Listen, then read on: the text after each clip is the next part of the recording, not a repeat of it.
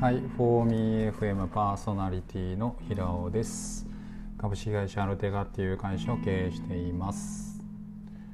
はい、ということですですね、今日はですね、あの結論から先に話すっていうテーマについてお話ししたいなっていうふうに思ってますっていうことで、あのっていう話をね、あの結論から最初に話すっていうことにしました。はい。えっとね結構そのまあいろんな人の配信聞いてたりとかあのまあいろんなところで言われてることですけど、まあ、ビジネスシーンにおいて、まあ、よく言われていることですけど、まあ、結論から先に話すっていうのはかなり大事なことなんだなっていうふうに思ってます。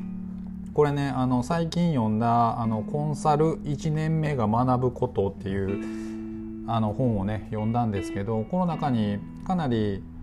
何て言うんだろう普段のビジネスシーンというかあの普段のコミュニケーションの中で役に立つ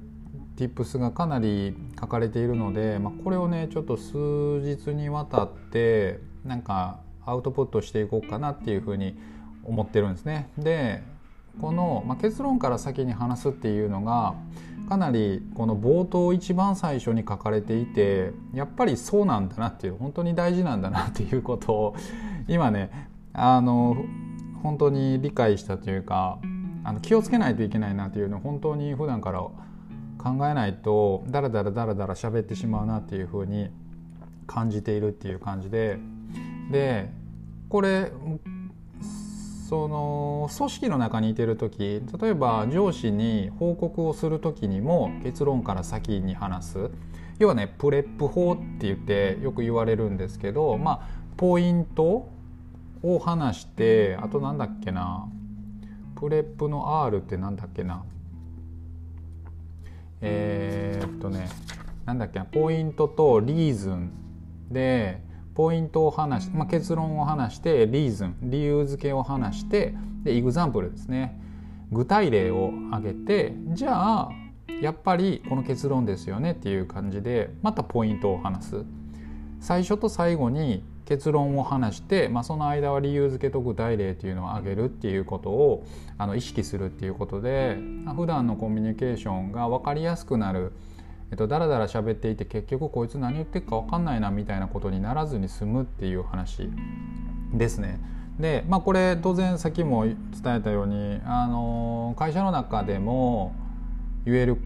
普段のコミュニケーションでもいい、まあ、これ友達とね話す時に居酒屋でわざわざわざわざ結論から話してとか、まあ、そういったね友達との会話の中でこういったものを意識する必要は全くなくてもうむしろこれをするとなんかあの何て言うんやろな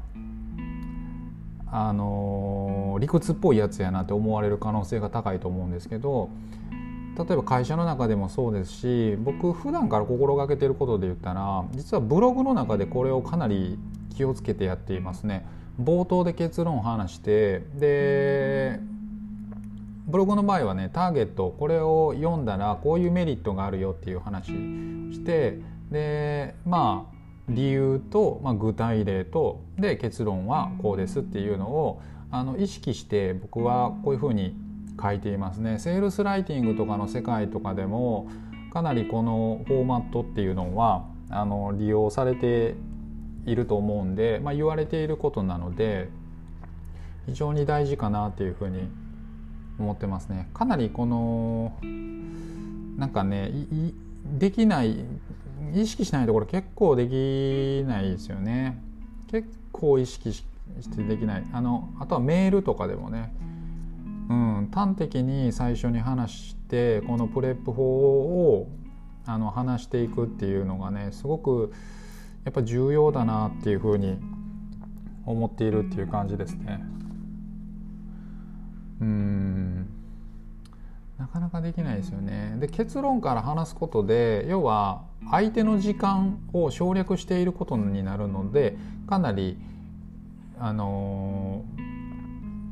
なんていうかな相手にとっても優しいっていうふうに思います。はい。ということでこのねコンサル流の話すことをねずっと読んでいてでなんでこんなコンサルの本を読んでいるかっていうと最近やっぱり提案することがかなり多くなったっていうことがまず一つですね。あの Zoom とかで多くは1時間ぐらいの時間を与えられるんですけどその中で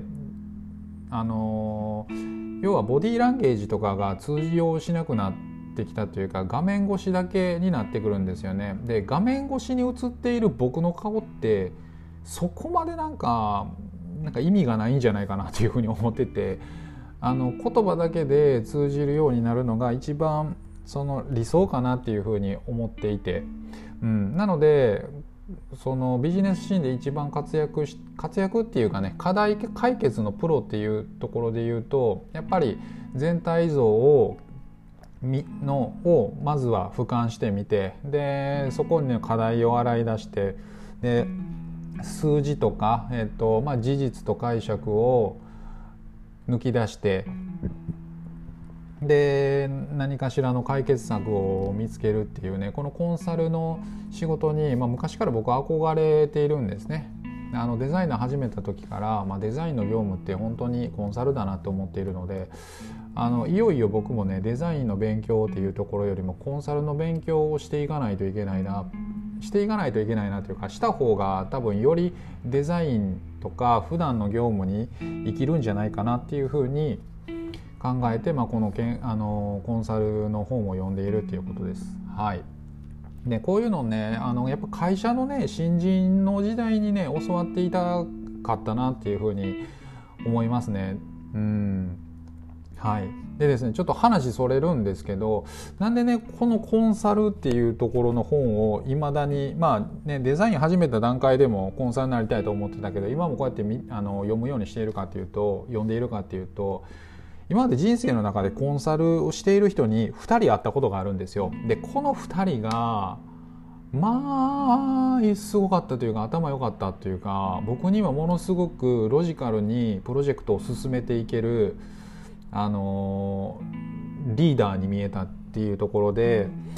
うん、まず1人目はですね、まあ、東京でウェブ制作の会社働いてた時に会社の業績が全然うまくいかなくて社員も辞めまくっていて。本当に、まあ、会社の中で何て言うんだセクハラが起きてあの ナンバー2がクビになったりとか本当にえぐい会社があったんですよね。